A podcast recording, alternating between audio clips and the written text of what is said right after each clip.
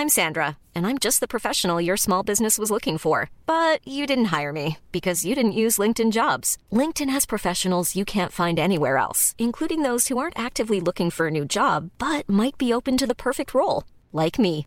In a given month, over 70% of LinkedIn users don't visit other leading job sites. So if you're not looking on LinkedIn, you'll miss out on great candidates like Sandra. Start hiring professionals like a professional. Post your free job on linkedin.com/people today.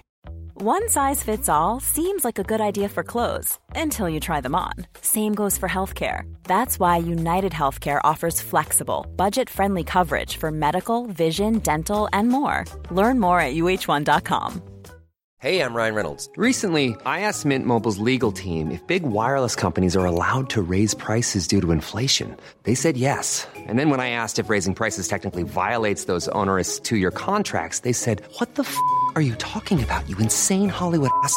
So to recap, we're cutting the price of Mint Unlimited from $30 a month to just $15 a month. Give it a try at mintmobile.com slash switch. $45 upfront for three months plus taxes and fees. Promo rate for new customers for limited time. Unlimited more than 40 gigabytes per month. Slows. Full terms at mintmobile.com.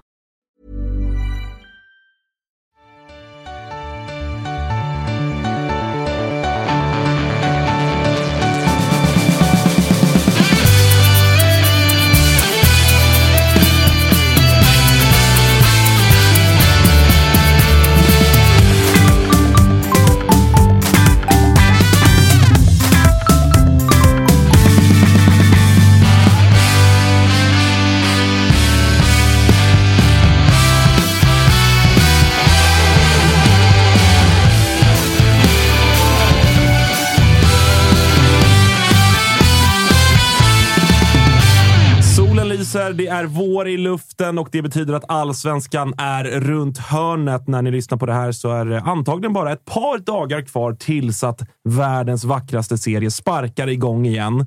Och idag så ska vi fokusera lite extra på det av experterna förhandstippade guldlaget Djurgårdens IF och då har vi självklart med oss vår alldeles egna Freddy Arnesson.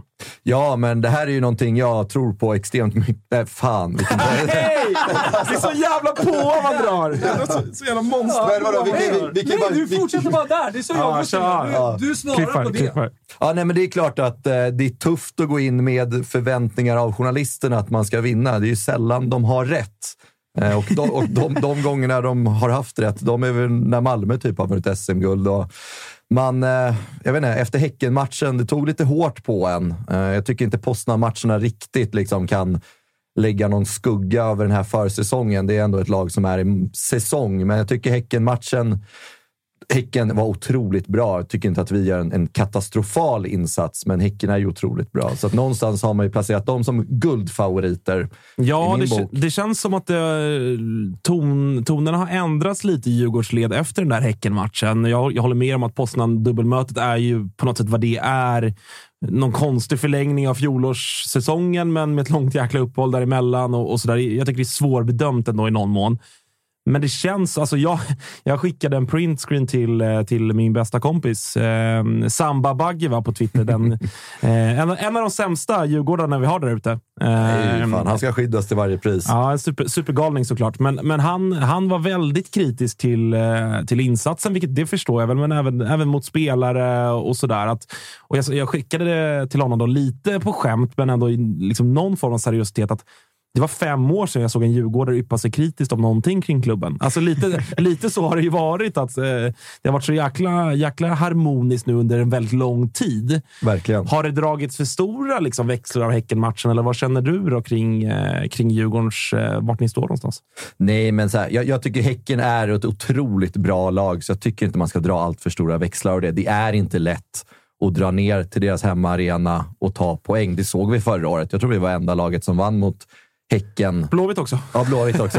Och sen har vi. IFK Norrköping som väl var enda lag som inte förlorade Ja, någon match mot det där Häcken nu. Två kryss, det skiter, skiter vi. Så nej, jag tycker inte att vi ska dra allt för stora växlar. Man minns, vi ska gå in på en recap på 2022 och vi vet hur det såg ut i början också på, på Djurgårdens äventyr. Vi åkte ut i semi mot Malmö, vi åker ut mot semi mot Häcken i år. Vi börjar ju allsvenskan inte jättebra. Det är en skakig backlinje. Vi, vi testar liksom Hien, Ekdal, vi testar Hien, Lövgren, vi testar Lövgren, Ekdal innan det sätter sig. Så jag tycker inte att man ska dra allt för stora växlar av det här ännu. Tapper, vad eh, tänker du kring Djurgården? Vart har du dem i eh, ditt tabelltips? Eh, jag är väl, eh, den, n- vi var ju med och mediatippade i år, eh, då, eftersom vi var där. Jag vet dock inte om mina röster räknades, för jag tippade ju på alltså, tio minuter innan det redovisades. och sen så sa ju någon, om det var Mange, jag tror att det var Tolle eller Mange som sa att eh, de här rösterna väl registrerades alltså sista dagen att, att eh, rösta var så för fyra dagar sedan. Eh, så att, eh, jag, jag tror kanske inte att mina röster räknades. Nej, men jag, det jag skulle landa i var att jag kanske var en av de enda som hade Djurgården utanför topp fyra. Eh, eller utanför topp tre. Jag hade dem på fjärde plats.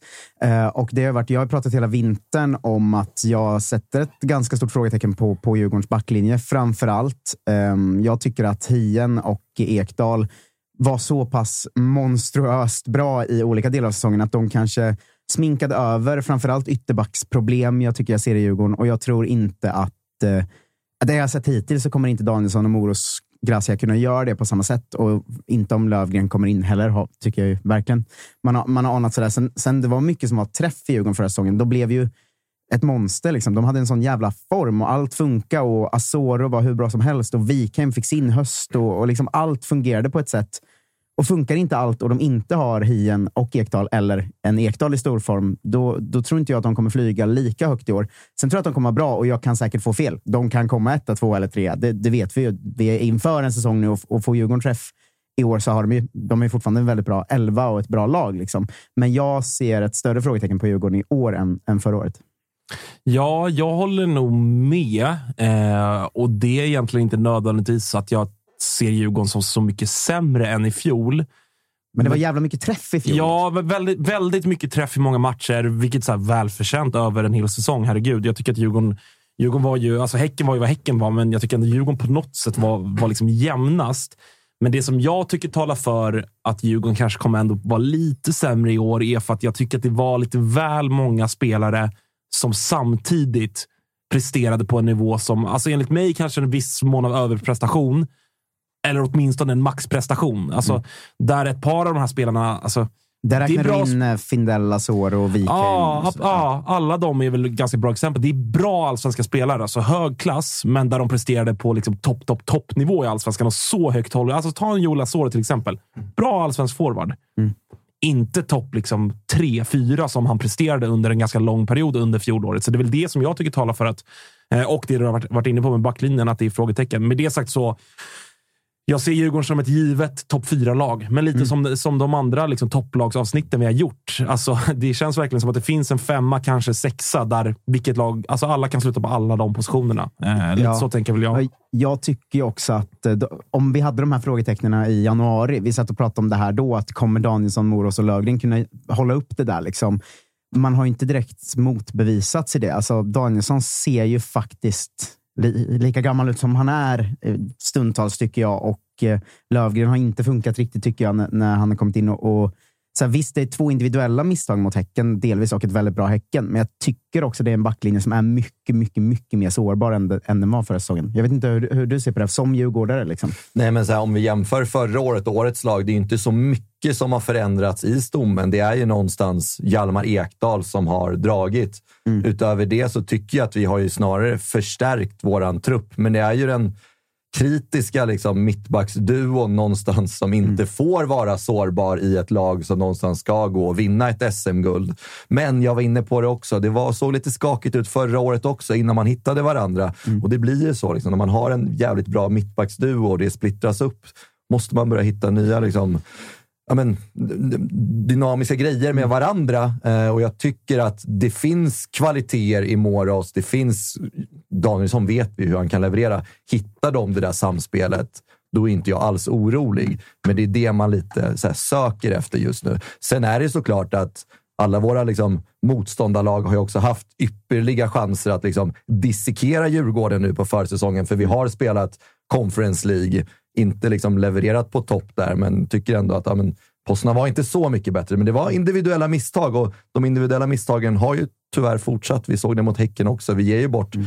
två mål mot dem, så att mm. där måste vi skärpa oss och komma upp på nivå. Och Det är jag ju säker på att vi kan göra. Vi har, alltså, som ni är inne på också, det är ju kvalitetsspelare. Ja, det, det, är det, det, centrala ja, mittfältet. Ja, det är ta, alltså, det är väl... De går in på sin tredje säsong nu tillsammans. Findell, ja, Manger, Schüller. Och med Berg in så är det väl, alltså, efter, jag skulle säga att efter Häcken så är det allsvenskans bästa mittfält. Ja, men jag skulle säga också att det, det jag säger är att får de träff så får jag fel i att de kommer fyra, för att så pass bra är de ju. Alltså, de har ju verkligen topp tre i sig och, och en guldstrid De har ju guld i sig också. Eh, men jag tycker att de, de frågetecknen man hade har liksom snarare förstärkts än Ja, det, än precis, det, håller, det håller jag med om. Det som man också pratat om är att så här, jag tror jag utifrån tycker inte att Jakob Bergström är en tillräckligt bra nia för att spela i Djurgården. Eh, och han ska inte starta heller, men, men jag fattar inte riktigt den värvningen och jag tycker det man har sett hittills har varit ganska svagt. Eh, ett frågetecken man hade är så här, hur kommer Oliver Berg passa in i Djurgården? Och det kommer han börja göra, för så pass kvalitet är det. Men än så länge så ser det ju inte bra ut med Oliver Berg heller. Och jag menar att så här, det kommer säkert rätas ut under våren och framåt sommaren och så kommer Djurgården vara svinbra. Eh, säkert. Men just nu, här och idag, tycker jag att frågetecknen man hade snarare har förstärkts än, än försvunnit. Ja, och det som alltså Jakob Bergström, eh, där har det ju ändå varit tydligt att så han, han ska ge någonting som inte finns i truppen idag. Viktor Edvardsen är någonting helt annat. Men jag tycker Edvardsen och, också är bäst på kanten. Då hade ja, det, det varit det håller jag med om. superbra att få in någon i mitten ja. istället och kunna ha Edvardsen och det Jag, det är så bra det jag inte riktigt köper med, med värvningen av Jakob Bergström, det är att en del djurgårdare är sådär alltså när värvningen blev klar så var ju folk liksom, i vanlig ordning i Djurgården. Geniförklarade Bosse och det, legenden och kungen och allt det här. Eh, men, men, och liksom, det målades upp, upp som att så här, nu, nu, är, nu är frälsaren på plats. här. Och Då kände jag lite så här, Alltså vänta nu. Det är klart att det, här, alla kan ju göra fynd ibland. Bosse gör ju det ofta, så jag förstår ju liksom förtroendekapitalet. Det har alltså, nu raljerar jag lite innan där, men, eh, men det som så här, tongångarna är att nu har vi värvat en gubbe som han kommer gå in och göra 15 mål här. Och då känner jag sådär, han är perfekt att värva när, när ni nu har råd med det. Att använda på det sättet som det pratades om från början och det som du har pratat om. Att så här, kasta in sista kvarten mm. när ni ska forcera. Alltså allt det här. Då, kanon! Jättebra. Han kommer göra sina mål, Jakob mm. Bergström, på det sättet.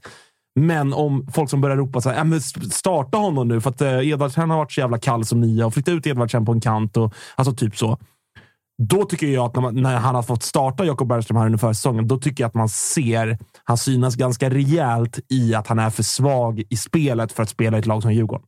Ja, och det, det håller jag med om. att det är, Han är ju inte köpt som en startspelare heller, utan det är ju som vi pratar om här också, att det är en spelare man vill sätta in där. 10-15 minuter kvar. Vi är inne i ett bra flow. Vi kanske har ett 3-0 borta mot Varberg. Vi måste vila lite spelare. Perfekt spelare att sätta in som en, som en, som, som en rotationsspelare. 1-1 borta mot Varberg. Man vill liksom brunka in ett mål i, i slutet. Men nej, jag ser inte heller honom som en startspelare i Djurgården. Inte det man har sett heller hittills. Men det, det tror jag inte liksom han heller förväntar sig. Nej, sen sen är det klart att alla som kommer till ett lag någonstans vill kriga om en startplats. Likaså honom.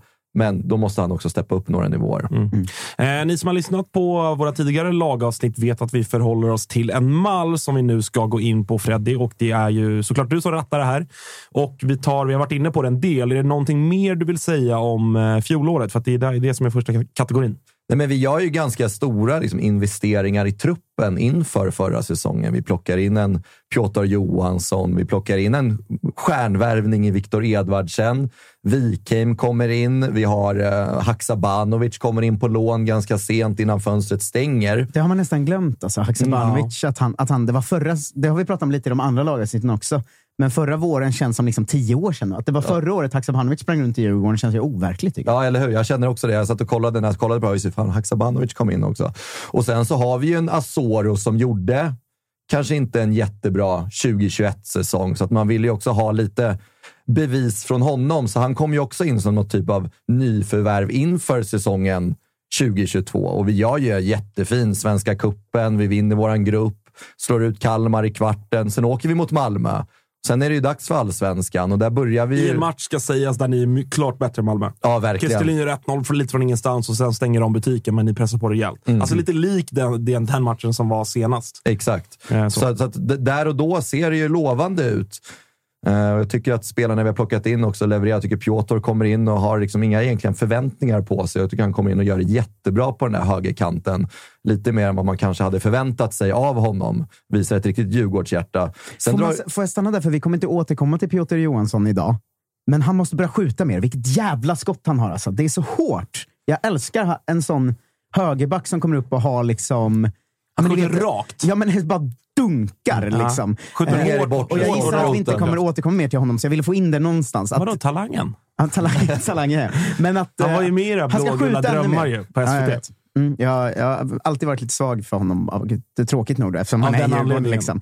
Ja, men förut var han ju lite mer offensiv ytter. Sådär, Mm. liksom. Men just det här med sträckta vristskottet. Liksom. Jag tycker han ska skjuta mer i år. Då gör han ju fyra drömmål. Alltså. Ja, verkligen. Det har han ju visat i Svenska Cupen, både i år och i förra året. Och jag gör sina mål, men sen i allsvenskan, och jag tror han registrerades på ett, en assist förra året, Piotr Johansson. Och det är, Var det så få alltså? ja, och det är också en position i Djurgården, kollar vi på Aslak. Det blev jag år. förvånad över. Det känns som att han gjorde fler. Nej, det, det Men, var, det, det eh, var få, få liksom, assist och inte ett mål. Nej. Eh, så att, eh, Ja, det är ändå en, det är lite sådär, om jag går till mitt AIK, lite sådär invändningarna mot Otieno. Att varför han inte riktigt flyger ut i Europa eller sådär, är att det spel, alltså som ytterback idag, särskilt i ett Djurgården som spelar väldigt mycket med sina ytterbackar. Och de har ju alltså två nyckelroller. Elias Andersson har vi pratat mycket om, hans offensiva kraft. Han Det- gjorde ju två plus sju och Piotr gjorde alltså noll plus ett. Ja, Liksom. det, är så säger himla kanske, konstigt. där, alltså. där är en tydlig liksom, eh, någonting han måste förbättra. Ju. Verkligen, verkligen. Du tror jag har varit på honom i år också. Att inläggen måste sitta, för han får ändå den korridoren och han är ju där uppe. Men det är att inläggen inte sitter. Eh, Men sen så börjar ju allsvenskan. Ser ju bra ut. Edvardsen gör ju två baljor i första matchen hemma mot eh, Degerfors. Och eh, sen så ser det ju sådär ut. Eh, Jag tror att efter fem omgångar efter torsken där mot AIK, då ligger vi åtta i tabellen. Och har, vad har vi, två segrar, två förluster och en oavgjord. Och där ser det inte så spelmässigt bra ut heller. Jag kommer ihåg att vi pratade om det. För, för IFK Norrköping kommer jag ihåg var ju ett av lagen ni slog där i början. Eh, och att snacket då var att eh, liksom, IFK ser bra ut, Djurgården ser dåliga ut, men Djurgården tar den här poängen. Liksom. Och jag, kom- jag kommer ihåg att det var lite sånt allmänt snack efter fem matcher att fan, spelmässigt ser det inte så vasst ut. Liksom. Men sen, sen hände ju någonting där. Ja, exakt. Och, och där, där var man ju lite här, men Wikheim vart ju ganska kritiserad, inklusive mig. Att här, men fan, han har så mycket mer potential, men får ju inte alls ut den. Sen så börjar ju liksom vinsterna trilla in. Vi har ju en förlust mot Kalmar på våren. Sen torskar vi ju faktiskt inte i allsvenskan förrän första oktober. Så att där rullar det ju på och där märker man ju liksom att laget börjar sätta sig. Vi har en jättefin mittbacksuppsättning med Hien och Ekdal som gör ju en dundervår och likaså liksom går in i det där Europa-kvalet. Vi går in i Conference League, vi går in i första omgången, slår ut eh, Rijeka, eh, vilket så här, började jobbigt. De gör snabbt mål på bortaplan. Men sen så, det, det rullar ju bara på i Europa också. Alla minns ju det, vi har pratat om vårt Europa-äventyr så många gånger nu. Liksom. Men det måste benämnas igen. Liksom. Vilken jävla fin sommar vi har. Vi slår ut Sepsi, vi slår ut Apoel i kvalet och sen hamnar vi i ett gruppspel. Och där ser det jättebra Vi leder ju allsvenskan två, tre omgångar där också på, på, på sommar, sommardelen. Exakt, det är också lätt att så här, säga det raljerande, men där, det ni nu kallar för Beast from the North, det är där det på riktigt vaknar. Alltså vilken, vilken publik, vilket tryck det blir hemma, både i Europa och allsvenskan. Och, där det känns som att ja, men Bosse är framme och skriker fuck Rijeka och all, alltså all, alla mår så bra runt Djurgården där. Och då känner man ju på sensommaren, början av hösten, då sitter man ju här och känner att så här, fan Det var en alltså. tung, de, det var en tung de- sommar. ja, men de, kommer, de kommer slakta allting känner man ju där. Jag var blek och mådde dåligt. Det var liksom... Ja, men vi var ju på olika delar av spektrat, du och jag Ja. där. Men där mår ju Djurgården från... Du hade blå himmel och strålande sol. men- och Hos mig regnade det. ja, men från spelare via liksom, tränare, ledning till supportrar. Alltså, hel, allt runt Djurgården mår ju så djävulens bra där. Mm. Alltså, det, det blir en sån kraft kring hela... Som det blir i, i medgång i en storklubb. Liksom. Där, Mm. Nej, verkligen. så blir det ju verkligen i Djurgården framåt ja, men början av hösten. där. Och det, det är ju läskigt nästan att se från sidan som support till ett annat lag. Att så här, vad ska stoppa det här? Och Sen visade det sig att Häcken bara var för bra. Men, men liksom, Ja, otroliga. Vilken... Allt som hände runt Djurgården, där, det, det måste varit en jävla säsong som djurgårdare. Alltså. Verkligen, verkligen. Och sen är det, det är konstigt att prata om den här säsongen 2022 för att vi vinner ju inte SM-guldet. Men man minns den med så stor glädje och liksom välbehag hela säsongen 2022. Att det är någonting speciellt. Men vi vinner ju inte guldet. Nej. Och Det är ju tyvärr en period där vi blir väldigt hårt matchade. Liksom. Det är gruppspelen i Conference League. Vi vinner borta mot Gent, vi vinner borta mot Molde, vi vinner mot dem hemma.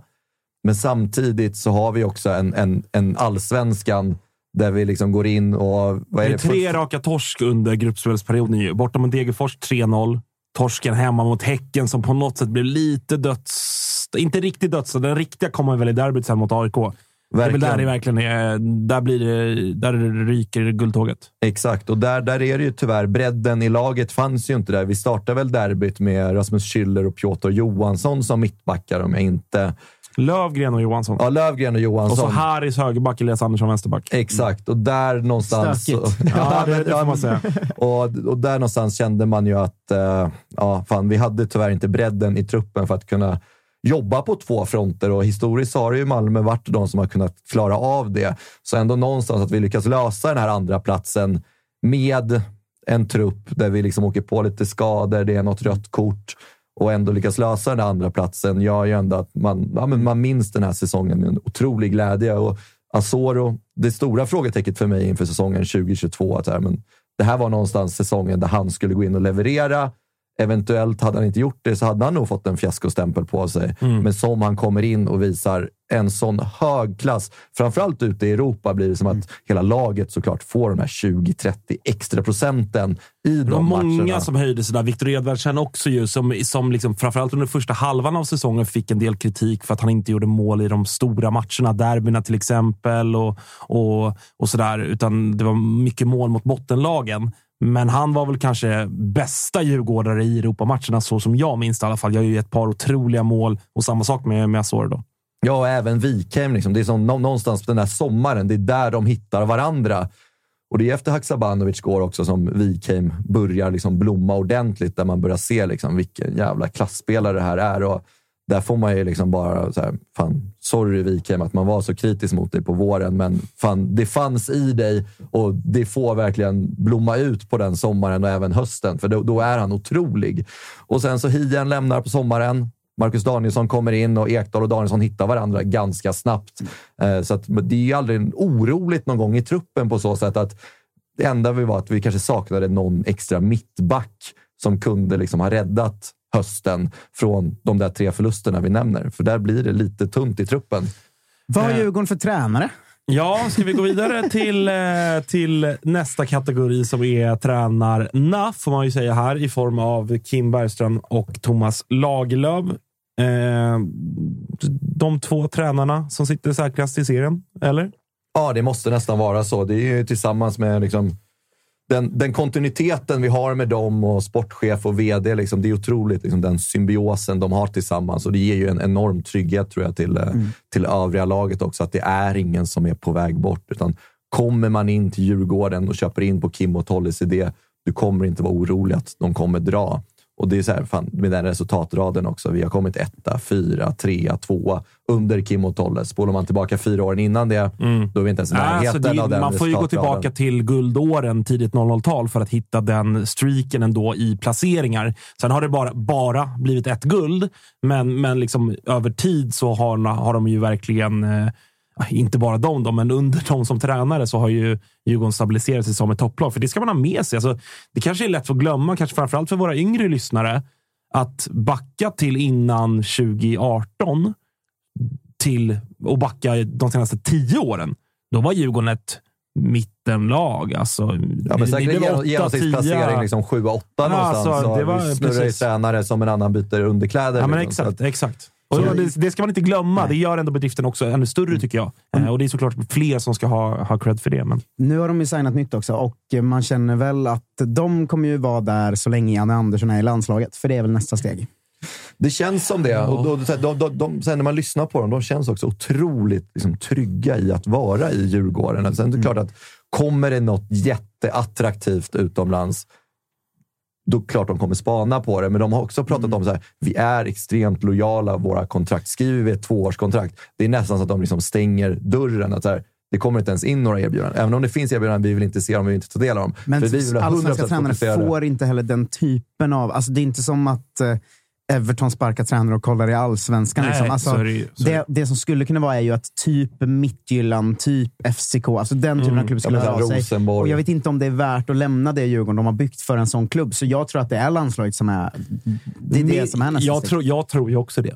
Eh, och det är alltså... Sportsligt tror jag att de skulle göra det svinbra i ett svenskt landslag. Just för att de är så tydliga. Det är ingen, de spelar ingen komplicerad fotboll, utan det är väldigt tydliga ramar. Det har vi berömt Djurgården för mycket i, i den här podden. Att kanske det lag som, har liksom, som påverkas minst av eventuella skador och sånt, för att de har ett så tydligt system. Att alla vet vad det är man ska göra på, på varje position min in, eller så här, det som jag tror talar emot dem, helt ärligt, och det, nu, nu får alla djurgårdare liksom ta mitt eh, tatteri för, för vad det är, men att det är att jag vet inte om de är tillräckligt liksom, eh, medialt älskvärda på något sätt för att ändå ha ett svan- är, är de tillräckligt... Liksom, ha, skulle de gå hem i stugorna? Alltså jag, jag tror ändå att det är en aspekt när förbundet sitter i intervjuer med tilltänkta tränare. Alltså vi vet alla de eh, kontroverser, utspel, eh, liksom jidder, jidder som har varit kring framförallt kanske Kim Bergstrand i media. Det är inte den mest liksom, eh, eh, härliga intervjupersonen vi har där ute. Om man nu måste vara det. Men i ett svenskt landslag, alltså om du jämför ändå med Janne Andersson. Man kan, det är många som har åsikter om hans fotbollsfilosofi. Liksom, filosofi.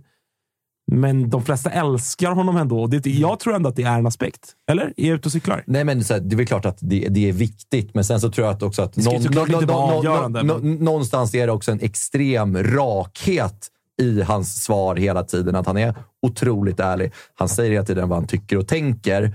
Och i ett landslag så tror jag att det kanske är någonting man har saknat i ett landslag. Men sen är det också att de är två. Då skickar man kanske fram Tolle istället. Mm. Om det liksom är kriteriet då för en eventuell förbundskaptenspost. Att ja, men Tolle, då kanske du jobbar lite mer media. Det, det, det vet man inte, men, men det får man inte heller hoppas att de går på, utan man, att de går på de absolut bästa tränarna där Jag ute som med. vi har. jag håller med. Och jag, jag tror att de som sagt hade gjort ett landslag. Jag tycker att det är eh, två av landets bästa tränare utan snack. Och där, där håller jag med. Det är nog det som är deras nästa steg och det pratar vi också mycket om internt. Mm, man och pratar med sina kära vänner som man går på fotboll med. Att här, nästa uppdrag för dem är svenska landslaget. Och det är något år kvar, men jag tror absolut att de är högt upp på den agendan. Och får man ringa Örskan igen? Kommer han tillbaka till tillbaka? Exakt, exakt. Det hade varit vi är väldigt stolta att presentera det här samarbetet, August. Det är ju tillsammans med Mindler och det är ju Sveriges största digitala psykologmottagning. Det är inga väntetider. Du träffar en psykolog vart du vill med din telefon. Ett besök kostar bara 100 kronor och frikort gäller då Mindler är en del av primärvården. Och varför är det så viktigt att prata just kring Mindler, Agge? Ja, men jag upplever, och många, många med mig också, att det finns ju det finns någonting eh, jobbigt att prata om de här sakerna och Mindler vill ju bryta stigmat som finns när det kommer till att prata om mental hälsa. Eh, inte minst bland män upplever jag det som att det kan, eh, ja, men det kan finnas en tröskel att, att faktiskt öppna upp vad man känner och hur man mår. Och därför tycker jag att det är väldigt glädjande att på senare tid så är det ju många idrottsmän och kvinnor, några i allsvenskan, som har öppnat upp och pratat om eh, sin psykiska hälsa på ett väldigt fint sätt, vilket jag tror eh, ja, man kan vara med och bidra till att bryta det här stigmat. Verkligen, och du hade ju en liten intressant gäst i eran podd för några veckor sedan. Det var AIKs psykolog med. Lyfta någonting kring det här. Ja, men det var intressant. Eh, Jon Hasselqvist heter han och eh, det var ett eh, väldigt intressant samtal där vi, där vi kom in på hur mycket det mentala spelar in i form av prestation, men också hur viktigt det är att man som människa ska må bra för att prestera. Och Det går ju att applicera såklart på fotbollsspelare, men också på sådana som du och jag, alltså vanliga människor i sin vardag. Att det är, eh, det är viktigt att lyfta upp det här till ytan och att eh, hantera det. Verkligen, och känner ni att ni vill ha någon att prata med så finns ju Mindler där för er. Och det som är så himla bra är att du väljer själv vilken psykolog du vill prata med och du kan byta om du känner att ni inte riktigt klickar. Och Mindler finns ju för alla som är plus 18 år. Så gå in på mindler.se och läs lite mer och boka din tid hos en psykolog redan nu om ni känner att ni behöver liksom hjälp kring det här ämnet. Stort tack till Mindler. Vi är glada att Tuttosvenskan görs med våra vänner på HelloFresh. Och många där ute, inklusive oss, börjar kika på att använda mer växtbaserade och hållbara ingredienser när det kommer till just matlagning. Och nu har våra vänner på HelloFresh via sitt nya samarbete med Oatly nöjet att presentera massa nya rätter på veckomenyn med just Oatlys havrebaserade i-mat. Och varför i-mat, Dage? Ja, men det är väl kanske en fråga man ställer sig, men det är ju så att det är en ingrediens med 61 procent mindre eh, CO2-utsläpp och 83 procent mindre mättat fett än traditionell grädde. Så det är ett väldigt bra substitut. Ja, men och denna vecka så har vi kollat på HelloFresh hemsida och eh, botaniserat lite kring recepten som innehåller just i-mat. Och min tydliga, tydliga favorit är den soltorkad tomat rigatonin som ju har då lite soltorkade tomater, det är körsbärstomater, det är rucola, zucchini, riven ost, Ja, men ni hör, en väldig massa smaskiga grejer som blir en krämig pasta. Just att använda rigatonin, Freddy, som jag vet att du gillar också, som just suger upp all den här såsen. Mm, den är en favorit hos mig. Verkligen, och jag gick faktiskt händelserna i förväg och testade redan förra veckan deras medelhavsinspirerade räkgryta med just i-matsåsen och sen lite, lite, lite fint långkornigt ris. Eh, och Agge, vi har ju som vanligt en kanonkod också med våra vänner på HelloFresh. Den, den, den, jag hoppas jag folk kan nu. Ja, det är ju Fresh Tutto. Du får upp till 1359 kronor i rabatt på dina fem första kassar om du inte har prövat HelloFresh ännu. Plus fri frakt på den första matkassen. Och det som är så bra, har du inte använt HelloFresh på över 12 månader så gäller koden även dig. Så gå in på hellofresh.se och lägg en beställning på en riktigt fin matkasse redan nu. Testa HelloFresh, testa Oatlys i-mat. Vi säger stort tack HelloFresh. Vi är sponsrade av eh, MQ, August. Eh, Mm. Det har varit, eh, vi har gått nu hela säsongerna. Först vinter och sen så förvår när man ska ha overshirts på sig. Man kanske vill ha en liten fleece. Och nu äntligen är försommaren här.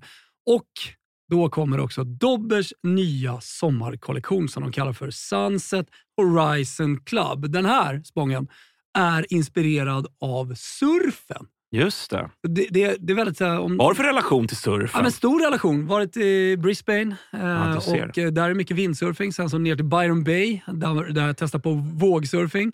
Och sen höll jag på att stryka med på, eller utanför Kota Beach då, när det kom en sju meters våg och tog mig. Ja. En minut och 30 sekunder senare så hittade jag upp till någon slags yta, skrapsår överallt. Den här kollektionen är då inspirerad av eh, surfen. Det kan man se i silhuetterna. Det är väldigt trendy att eh, gå i lite mer raka silhuetter nu för tiden. Du gillar den? Ja, men jag gillar den. Eh, jag tänker att vi kan prata lite om de olika nyckelplaggen som ju finns här. Det är ju eh, knälånga shorts till exempel. Skjortor med print och lite brodyr i lite olika färger som jag tror kommer vara ett eh, stående inslag på inte bara Stockholms gator utan Sveriges gator när sommaren kommer. Vi har också en hel del overshirts till de lite ljumna sommarkvällarna. Sen så gillar jag en trend som har kommit som också hittar in i Dobbers eh, sommarkollektion här som är sets med både shorts och overshirt. Exakt. Kortärmad overshirt som man Mm. kan gå, gå runt i. Jag, jag gillar det. Så är det. Och även eh, linnet. Det är mycket olika typer av eh, texturer och material i den här kollektionen. Linne står sig fortsatt starkt, men det finns också en eh, he- hel del tencellskjortor och, och annat. Bomullsutmanaren Tencel. Ja. Om ni inte har testat det så kan jag rekommendera. Väldigt mjukt, luftigt, härligt. Ja, men så är det. det finns någonting för alla. Hur gör man då för att handla det här, Thomas? Jo, man går in på mq.se eller så besöker man sin närmsta MQ-butik. Eh, Där hittar man ju såklart eh, Dobbers sommarkollektion som alltså heter Sunset Horizon Club. MQ.se eller någon av butikerna. Vi säger stort tack till MQ. Eh, vi går vidare till nästa kategori som är stjärnan. Det fanns ju ganska många att välja på i Djurgården eh, när jag satt och liksom kikade på de här namnen. Man sitter ju och liksom rullar en Magnus Eriksson, en Marcus Danielsson, en Findell i all ära, Rasmus Schüller. Men Men det finns bara en riktig stjärna. För är man en stjärna, det har vi varit inne på här, då ska man också vara det i sitt eget huvud och i sin utstrålning. Och Djurgårdens stjärna är... det är Joel Asoro. Nej! Jo, jo, jo. Viktor Edvardsen såklart! Nej, nej, nej. Jag, jag sätter Joel Asoro som våran stora stjärna. Med Oj. den säsongen han gör förra året i Djurgården. Tycker att han är magnifik. Det kröns med en eh, landslagsplats, dock på um, januariturnén. Men för mig är han den stora stjärnan i Djurgården. Han är vår nästa större försäljning. Så att för mig är honom, han den stora stjärnan i Djurgården. Och det är liksom, jag tycker att när man sätter in honom, han har börjat på bänken och match, när han kommer in, det blir en sån stor skillnad med honom på planen. Så jag tycker att... Mm. Och sen, Mange Eriksson i all ära, Findell i all ära, men för mig är Joel Asoro den stora stjärnan i Djurgården. Och det kommer också synas i vår nästa storförsäljning, för jag är säker på att det kommer vara Joel Asoro. Det är väldigt intressant att vi har ju nämnt i flera av de här avsnitten Edvardsen som exempel på stjärna. Ja, Alltså, jag, hade, vi har pratat jag om- hade ju också Ja. haft Viktor Edvardsen, måste jag säga. Alltså, Asoro, jag köper ju motiveringen på planmässigt, men jag lägger ju in så himla Ja, men- mycket mer eh, Ja. i stjärna. Och, Det som, det som man ska ha med sig i Liksom. Asoro ändå, som jag kan backa, det är att så här, han, han, han, har- alltså han har tagit tian. Det är sant, men Edvardsen gjorde också 9 plus 9 för oss. Alltså, han var Ja, inte vad gjorde Asoro liksom. i poäng förra året? Och det har jag dålig koll på. Han, han hamnade på sex baljor i alla fall i, i allsvenskan. Ja. Som ytter.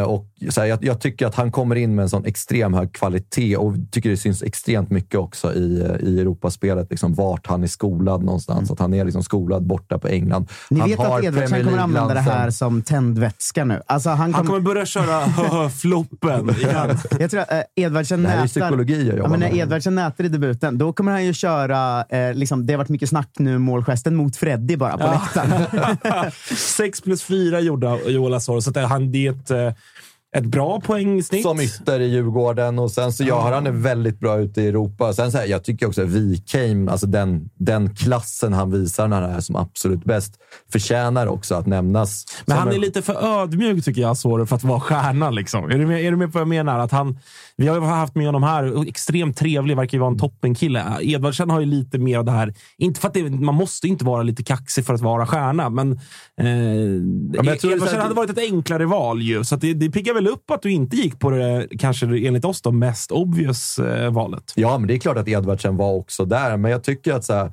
och sen så här, om vi pratar om Asoros kaxighet, det är liksom, det, någonstans får han visa det på planen. Och tyvärr också, kommer från England, extremt medietränad, så det är klart att han vet vad han ska säga och inte säga. Och vi vet hur, hur det kan slå tillbaka i vår kära allsvenska när man går ut och är alldeles för kaxig. Sen är det klart att det är en del vi har saknat i Djurgården som vi har fått in i Asoro, någon som liksom vågar sticka ut hakan. Men det har man ju också sett mindre av ju längre tid han har varit i Djurgården. Får jag, får jag bara fråga? Jag förstår ju att han i, liksom, i en Djurgårdskontext har långt kvar och precis har anslutit och sånt. Men ändå ur en allsvensk kontext. eh, Var Oliver Berg i tankarna kring den här kategorin? Inte ännu. Eh, en allsvensk stjärna, absolut. Men det vi har sett i Djurgården, för han, han har varit sjuk två matcher. Vi har sett honom i... Ja, men precis, det är därför jag frågar. För att jag menar så här, eh, skulle typ, eh, jag, jag skulle kunna tänka mig, nu har jag inte sett de här allsvenska biblarna som kvällstidningarna brukar göra, men jag skulle kunna tänka mig att Oliver Berg, hade han varit kvar i Kalmar, eller kanske även nu också, men här, då hade han varit en av posterboysen. Liksom. Eh, att man så här, ur ett hela serien-perspektiv hade Oliver Berg rankat som en av de fem största stjärnorna. Typ. Och hade det varit en spelare som hade kommit kanske från La Liga, Serie A, någon större Mm. liga som vi hade köpt in, som hade kommit med all den stjärnglansen som man gör när man kommer från den typen av liga. Men alltså, han, han har varit bäst i Kalmar, varit en av de absolut bästa i allsvenskan. Men för att bli stjärnan i Djurgården så måste, tyck, för mig, tycker jag att man ska också bevisa det i Djurgården. Mm. Ja, och, han har, och, han har inte haft, och han har ju inte haft den möjligheten än heller, ska sägas. Nej, nej, nej. Men det var absolut ett namn som jag också bollade upp. Får jag säga att eh, jag, när Asoro var 18-19 sådär och började vara omtalad talang, framförallt för att han var så jävla snabb, då tryckte jag upp lite klistermärken. Så på min dator står det ju ett gammalt klistermärke där det står Joel Asoro är jättesnabb. Eh, Så att jag har ju en background story med Joel Asoro också. Ja, du ser. Att inte du vill ha honom som den stora stjärnan i Djurgården. Det är Ja, det, det är faktiskt otroligt. Eh, vi går vidare till nästa kategori som är fanbärare. Ja, och där... Där eh, finns det väl bara ett val? Ja, exakt. Det är inte så mycket ord om. Det är Haris Radetinac som går in i sin tionde säsong i Djurgården. Och det är ju också en sån spelare som vi har saknat länge i Djurgården. Någon som är i klubben extremt, extremt länge. Vi har Per Karlsson i AIK, som dock är skolad i AIK också kommit upp i ungdomsled.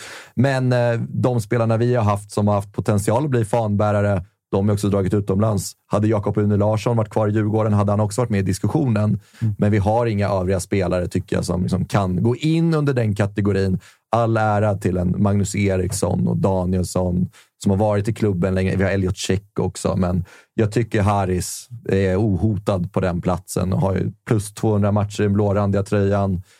Skrev precis på ett nytt ettårskontrakt med Djurgården och jag är säker på att Djurgården också kikar på en roll för honom i organisationen efter avslutad karriär. Och Även om man inte kommer spela så mycket, det är en spelare du vill ha i omklädningsrummet. Det kommer in nya unga killar som Odefalk, Lukas Bergvall, Theo Bergvall, Isak Alemajeu kommer upp från ungdomslaget. Gideon Granström kommer från ungdomslaget. Då är Haris Radetinac den spelaren. Galna Gideon Granström. som som liksom kommer upp och liksom berättar för dem vad är, innebär det att vara en järnkamin? Vad innebär det att vara en djurgårdare? Där är Haris Radetinac ambassadören i omklädningsrummet. Givetvis tätt uppbackad av en Magnus Eriksson, och en Danielsson och en Elliot Check. Mm. Men det är Men- ju ett givet men- val. Jag håller, håller Ja, med dig. nej, man så ska säga att- att Djurgården äger ju fortfarande Une Larsson. Han är fortfarande bara utlånad. Det Ja, glömmer till man. ja, till i till i sommar, sommar. Det blir Ja. jävligt intressant att, se vad som händer där i sommar. Alltså. De har väl klausul? Ja, det måste de ju ha. Det får man väl anta. Mm, Det har ju surrats men- om att det ligger någon klausul på 3-4 miljoner. Jag tror inte, jag han går väl inte hem till... Han är en ny startspelare i Grekland.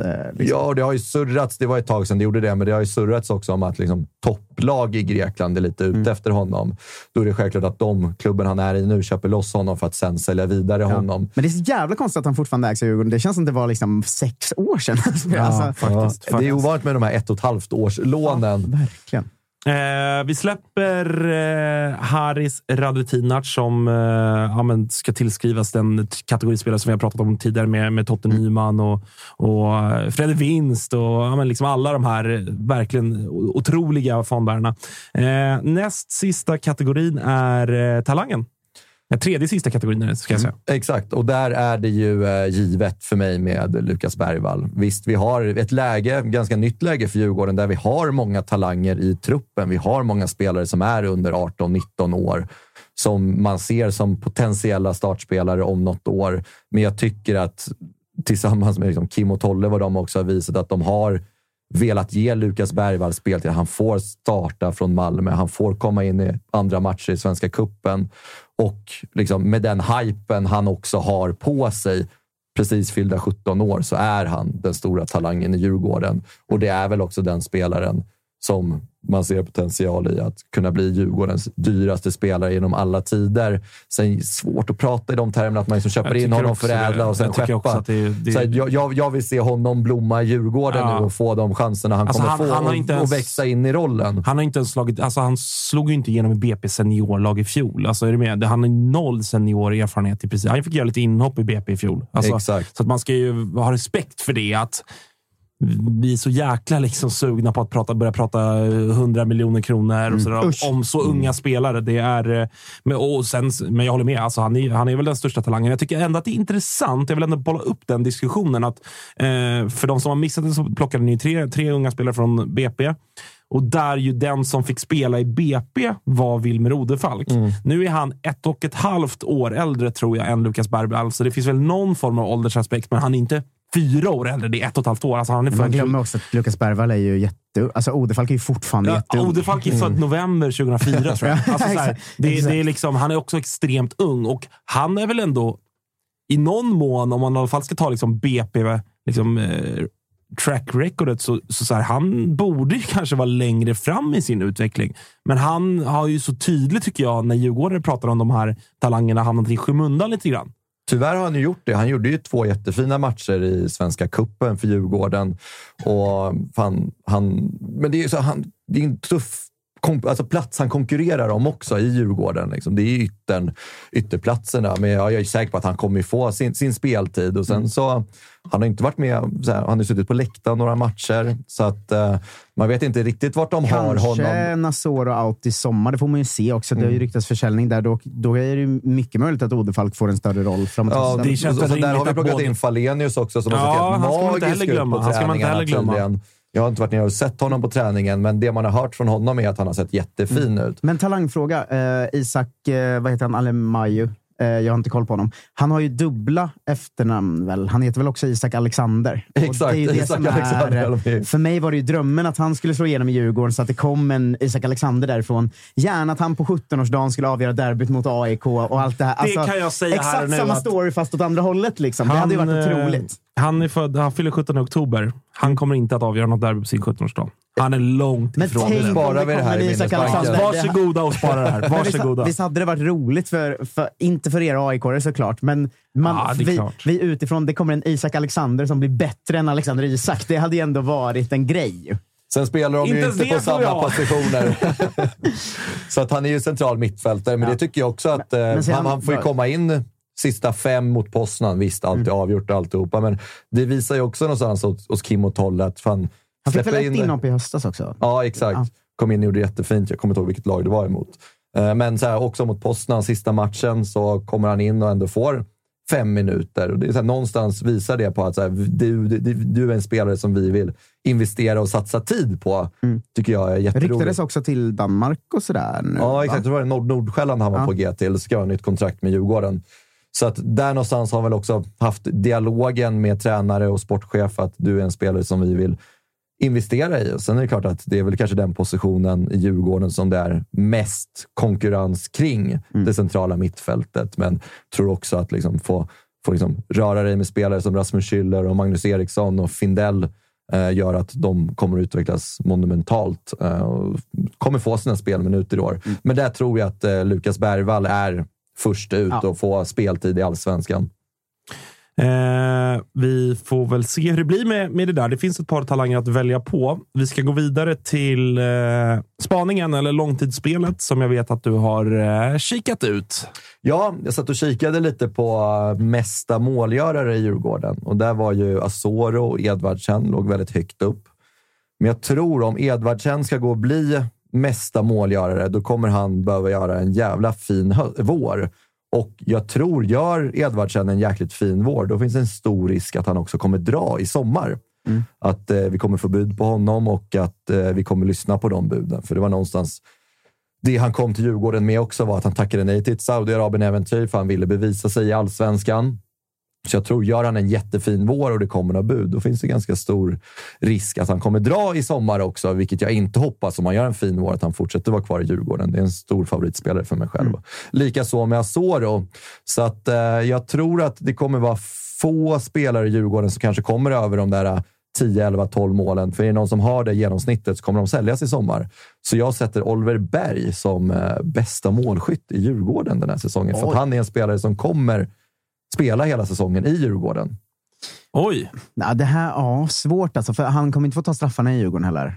Eh, säg inte det. Eller? Det, det har ju varit lite Alltså, Mange, okej, lite Edvardsen är etta, väl? Ja, sen har ju Mange lagt straffar. Danielsson. Danielsson. Men Mange har väl bränt för många? Ja, han brände väl två i rad där. Jag tror inte att Mange, han är också prestigelös. Jag tror att om, om Oliver Berg börjar komma igång nu och visa Kalmar-form, vilket jag, jag tror att han kommer göra. Jag tror inte att Mange motsätter sig om Berg, om det blir en straff i omgång fyra mot vad ni nu möter och Berg säger fan, kan inte jag få ta den? Jag vill spräcka målnollan på hemmaplan kanske, typ. Mm. Då kommer ju Mange ge den till Berg. Absolut. Så nej, jag tror på det och, jag, för jag, det, och det baserar jag på det jag precis sa. Liksom. Jag, jag Edvardsen och Asoro en jättefin höst, eller vår, och håller ett högt liksom, genomsnitt på målen. Då kommer de med troligtvis skeppas Vad får man för odds på, på det här då? Sju och en halv gånger pengarna på Oliver Berg. Jag tror att det var två gånger pengarna på Edvardsen. Ja, men så där ville man, man- utmana man- oddsättarna lite. Ja. Jag tänker att gör Edvardsen den här fina våren som de förutsätter med oddsen, då tror jag att det finns en stor risk att han drar i sommar. har man Sen är det någon klart- känsla är det ju ett bra odds. Det är spelvärt. Mm. Och men, Ja, men jag faktiskt. tror också Spännande. det som skulle göra att då Edvardsen inte säger sommar, det är ju för att han ville komma och bevisa sig och det ultimata beviset för honom är såklart att lyfta Lennart Johanssons pokal. Det är såklart att han vill göra det, men alltså, det är ändå, Edvardsen är ändå, han är född 96 va? Eh, tror jag, så att han fyller alltså 27 i år, om han inte redan har fyllt det. det känd, han hade stora bud på bordet i, innan han gick till Djurgården. Det känns väl som att han är redo att ta ett utlandskontrakt om möjligheten kommer i sommar och det tycker jag att han gör rätt i. Alltså, så här, man vet inte om det kommer tillbaka. Eh, Och där tror jag Djurgården också är extremt lyhörda för eventuella bud. Det Ja, finns, jag tycker det att finns nog har- ett grundlöfte där att vi Det kommer att sälja den det tror jag också. Och det finns ju uppbackning. Det finns ju liksom eh, ersättare där, tycker jag, redan i truppen. Sen fanns det ju andra roliga odds. Bäst i Stockholm, två gånger pengarna. Sådana där liksom SM-guld och grejer. Men jag tyckte att eh, mål, målskytt var det som var intressant, där man ändå fann något typ av spelvärde. Mm. Sen, ja, jag, så här, det, Oliver Berg ska bevisa mycket också, såklart. Men jag tror att, som, som vår allsvenska är också, det är väldigt sällan en spelare gör liksom mer än 15 mål en säsong. Förra året var det väl... Eh, Ja, det var ett eh, undantag. Ja, som exakt. Jeremejeff och, eh, Och Antonsson. Antonsson ja, som hamnade på plus 20. Mm. Så att, eh, det, är, det är sällan man kommer upp i den skörden, så jag tror att Oliver Berg har stor chans att vara med och tampa som skytteliga-titeln i Djurgården i år. Får jag lägga in en, eh, en egen spaning här? Ja. En långtidssäsongsspaning då. Ja. Att Djurgården kommer ha minst fyra spelare som gör åtta mål eller mer den här säsongen. Att det kommer vara ett sånt lag i år, tror jag. Ja, det tror jag också. Mm. Alltså det, det, Det är, beror- nog ingen, det är lite som vi har pratat om Hammarby, att det finns väldigt många med offensiv kraft. jag tror Oliver kommer- Berg, om han får träff, gör ju åtta eller mer. Wikheim kan absolut... Alltså Abs- en av Wikheim eller Asoro Ja, kommer göra det. kan göra Edvardsen kan absolut göra det, Ja. även om han drar innan dess. Ja. Typ någon Mange Eriksson får in Mange exakt kanske. åtta där. Ja. Jag vet någon Findell också Ja, kommer igång riktigt Det finns fint på många, hösten precis, det finns många poängspelare, så att, eh, det är ingen dum spaning det heller. Eh, sista kategorin eh, ska väl Tapper ta va, ändå, tror jag. Det är Kalles gubbe Mm. eh, som han har i alla lag förutom Häcken. Ja, exakt. Eh, och i Djurgården är det vem då? Eh, ja, jag får ju ta de här som jag är Kalles gubbe i Kalle inte här. Eh, såklart. Eh, hans gubbe i Djurgården är Jola Soro eh, eftersom hans tjej avslöjade och eventuellt sabbade hans utlandsflytt med hjälp av en hund på Facebook. Och det, det minns väl alla då att i vintras så la ju hans, eh, Jola Soros flickvän ut i en sån svenskar i Frankrike-grupp. Hej, min pojkvän har nytt jobb på gång i Frankrike. Får vi ta med vår hund? Ja. Vilket var ju underbart. Ju. Och sen blev det ju Bordeaux. inget. Blev inget. Det blev ingenting med eh, Bordeaux den gången. Vi får väl se om eh, de eh, har lyckats eh, få godkänt för den här hunden i sommar, eller hur det blir med Ja, Jonas stora stjärnan i Djurgården. Ja, exakt. Den stora Azoros stjärnan. hund. Exakt, exakt. Men, men med allt det här sagt så går man ju in liksom en, någonstans en jävligt positiv känsla för den här Det förstår säsongen. Det För förstår någonstans, som jag var inne på i början också, jag tycker att vi har förstärkt laget. Det är just mittbackspositionen som vi kanske har, som vi har försvagat i mina ögon. Men resten är liksom förstärkt och bibehållen trupp och kommer ny hungrig talang underifrån. Så att jag går in med väldigt positiv känsla för den här säsongen och jag har svårt att se att vi inte skulle bli ett topp tre-lag i år. Sen måste man ha respekt att det är, Häcken ser jättebra ut. Malmö kan sticka upp och göra en sån här säsong där de nästan är obesegrade hela året. Så att jag så här, sätter dem som etta. Det gjorde jag ju på tipset vi skulle skicka in till eh, allsvenska upptaktsträffen. träffen. Men ja, det finns andra lag där ute också, men topp tre, absolut. Det ska Djurgården klara av i år med den här truppen. Hur rädd är man? Jag tror inte det kommer hända, men hur rädd är man för en baksmällesäsong? En säsong där allt kändes så bra som förra året. Det blir slutspel i Europa. Ni tar en andra platsen till slut i allsvenskan. Eh, träff på varenda jävla spelare. Hien går ut och blir hur bra som helst. Eh, Ekdal gör sin resa och är nu en av Championships bästa mittbackar. All, allt har ju stämt i ett år för Djurgården, känns det som. Förutom då att inte guldet tog. Sådär. Men, men det har varit så mycket stäm. Liksom. Ibland kan det komma en landning efter det, liksom, där det bara inte blir någonting året efter. Är man rädd för en sån en baksmällesäsong eller känner du dig trygg i att det kommer funka? Tanken har slagit mig och man har ju brottats mycket med den här liksom intakta gruppen, vad de fick uppleva förra året. Att de hade hela det här... Europa- Ingenting är ju kul längre. Nej, De men, har ju upp nej, men, man hade hela det här äventyret tillsammans som grupp. Det gick jävligt bra i allsvenskan som grupp.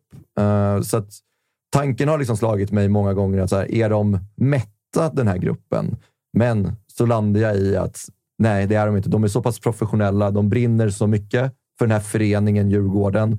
Så att, och sen så, så här, såklart, de vann inte SM-guldet. Så att det är ju ett väldigt tydligt mål de har. Liksom, att det är klart vi ska ut i Conference League-gruppspelet i år igen. Men det ska vi fan toppa med ett SM-guld. Och det triggar det här laget till att inte vara ett mätt lag. Vilket jag såklart har funderat på några gånger. Men jag landar någonstans i att ett, det är professionella, arbetande fotbollsspelare det här. De brinner för Djurgården och de brinner för att vinna SM-guldet tillsammans som grupp. Sjukt nog hoppas jag nästan att det fortsätter gå bra för Djurgården, för jag kan tänka mig hur Freddy skulle vara som person om de åkte ut direkt i Conference League och kom sexa. Liksom. Alltså, jag tror Freddy hade liksom varit så ledsen då, Freddy efter allt han fått uppleva. Klar, Freddy klarar sig ändå. Freddy, har, Freddy, lever, Freddy lever ett gott liv oavsett det. Det finns Ja. fler som behöver det. Du till exempel, Tapper, skulle behöva lite framgång med Norrköping, känner jag spontant. Ja, jo, jo, men jag är ju glad om vi får två hemmamatcher i cupen nästa år. Och sen, nej, fönstret är inte stängt. Det kan ju också hända grejer kring Djurgården. Bosse gick dock ut i veckan och liksom så här, vi kikar inte aktivt efter något. Han har sagt det förut och det borde betyda att han kikar aktivt efter något. Det betyder att Haksabanovic kommer in på lån i vår Exakt, igen. från Celtic. Det har surrats om en argentinare vid namn Lucas Merolla som har varit sugen på ett Europa-äventyr eh, till Djurgården. Man vet att de har liksom försökt hitta någon lösning där. Jag vet inte om det spåret lever fortfarande. Position? Eh, eh, mittback. Mittback. Ja, såklart. Ser ut som liksom den argentinska versionen av den nordiska besten. Ni ska se honom. Ser helt livsfarlig ut. Så att, så att vi ska ju komma ihåg att fönstret är inte stängt. eh, Och när Bosse säger sådär så vet vi att det kan betyda det motsatta och det har det gjort många gånger innan. Det kan betyda det kan vad komma fan som helst när Bosse säger så. Eh, ska vi stänga Djurgårdsbutiken för idag? Långt blev det, men Mm. eh, matigt och eh, nyttigt för, eh, för er där ute. Hoppas jag inte bara Djurgårdarna själva, utan för de som vill få lite extra koll på Djurgården inför den allsvenska starten. Nytt avsnitt imorgon. Snart startar det, hörni. Fan vad kul det ska bli. Gåshud. Fan vad kul det ska bli. Nästa vecka lördag, då är det premiär. Det här får vi klippa bort. Vi vet inte när det här släpps. Eh, Idiot. 47. Eh, I slutet. Eh, hörni, tack för att ni har lyssnat. Det kommer eh, nya avsnitt från Toto-svenskan varenda dag nu. Det är bara att haka på. Ha det bra. Hej! hej.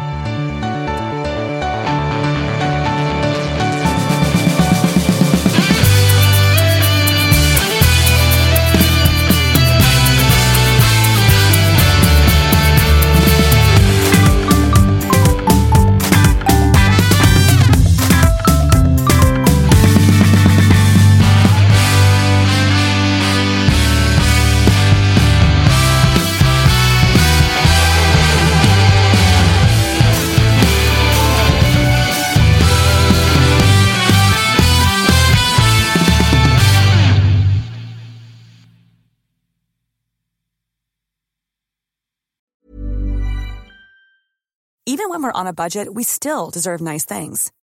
Quince is a place to scoop up stunning high-end goods for 50 to 80% less than similar brands. They have buttery soft cashmere sweaters starting at $50, luxurious Italian leather bags, and so much more. Plus, Quince only works with factories that use safe, ethical, and responsible manufacturing.